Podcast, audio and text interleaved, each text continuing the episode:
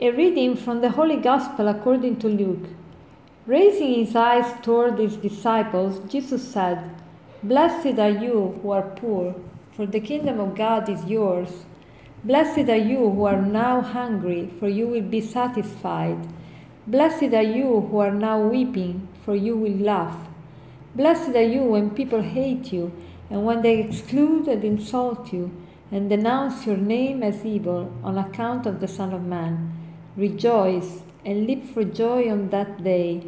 Behold, your reward will be great in heaven, for their ancestors treated the prophets in the same way. But woe to you who are rich, for you have received your consolation. But woe to you who are filled now, for you will be hungry.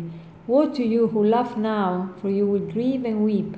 Woe to you when all speak well of you, for their ancestors treated the false prophets in this way. Today we have uh, these Beatitudes from uh, the Gospel of Luke. There Are, uh, they are a little different from the ones in Matthew. Matthew has eight Beatitudes, and Luke has only four, and then has four woe. Woe, we, we want to remember, is not a curse, is not a malediction, but is a compassion. Jesus has compassion of the people that are already rich and they are not hungry and uh, they don't weep. And, uh, but uh, it will be very long to, to explain each verse and each beatitude and each woe. So today I would like to share with you some thoughts only on the first beatitude. In general, the beatitudes are like the the um, uh, Magna Carta, the, the presentation of the, the Christian person and of God. They, they describe who is God and uh, who is man. Man is called to resemble more and more God. So they are like a description of God and the description of the, the image, the real image of man. Man has to become like uh, what is described in the Beatitudes.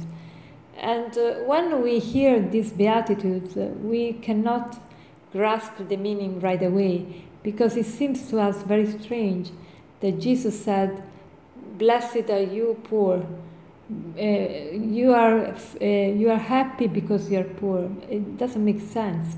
Each one of us wants to become rich. We want to accumulate. We want to have more and more we have desire to gain more, to have more.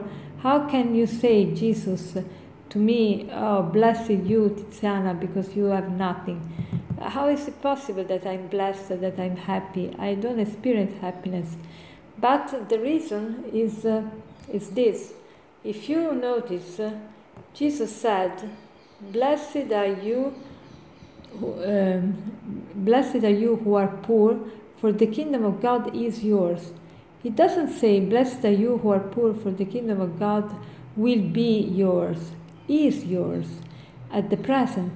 Why Jesus said this? Because who is the poor? The poor is the one that has nothing. So when you don't have a nothing, uh, what can you give? You can give only yourself. If you are poor, you are happy because you cannot give things, but you are called to give yourself. And to give oneself means to love. And when you love, you experience God. You experience who is God, and you become like God.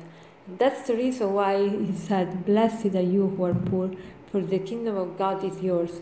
Because you you you start right now to live the life of heaven. Because the life of heaven is the life of love, the life immersed in God's love. So let us resolve today to appreciate more when we don't have what we think we should have to become happy. Because right now we can be happy if we are able to give ourselves, to give what costs to us. And the, the thing that costs more to us is to give oneself. To give oneself means to give my time, to give my talents, to give my patience, to give my smile, to give whatever I am in this particular moment.